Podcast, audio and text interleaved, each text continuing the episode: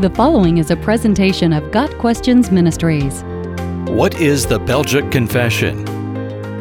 The Belgic Confession of 1561 is a statement of faith for the Reformed Church in Holland, or Belgica, written primarily by Guido de Bray. It is the oldest confession of faith used by the Christian Reformed Church and the Reformed Church in America, and is readily available online. At the time the Belgic Confession was written, King Philip II of Spain was bent on stamping out all forms of Protestantism in his realm. At this time, he was Lord of the 17 Provinces, the Habsburg Netherlands, an area that corresponds to modern-day Netherlands, Belgium, Luxembourg, and some of France.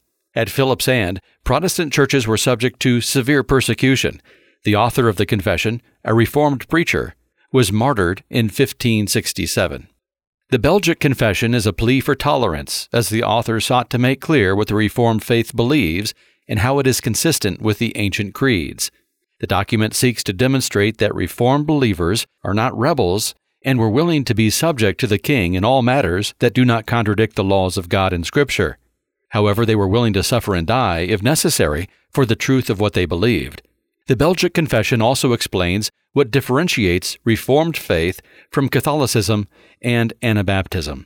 The Belgic Confession did not accomplish the goal of securing relief for persecuted churches.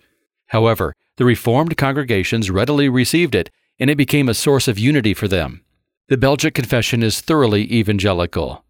The articles of the Confession include topics such as the only God, the means by which we know God, the written Word of God, the sufficiency of Scripture, the Trinity, the deity of Christ, the deity of the Holy Spirit, the creation of all things, the doctrine of original sin, the doctrine of election, the two natures of Christ, the atonement, the justification of sinners, the sanctification of sinners, the obligations of church members, the marks of a true church, the civil government, and the last judgment.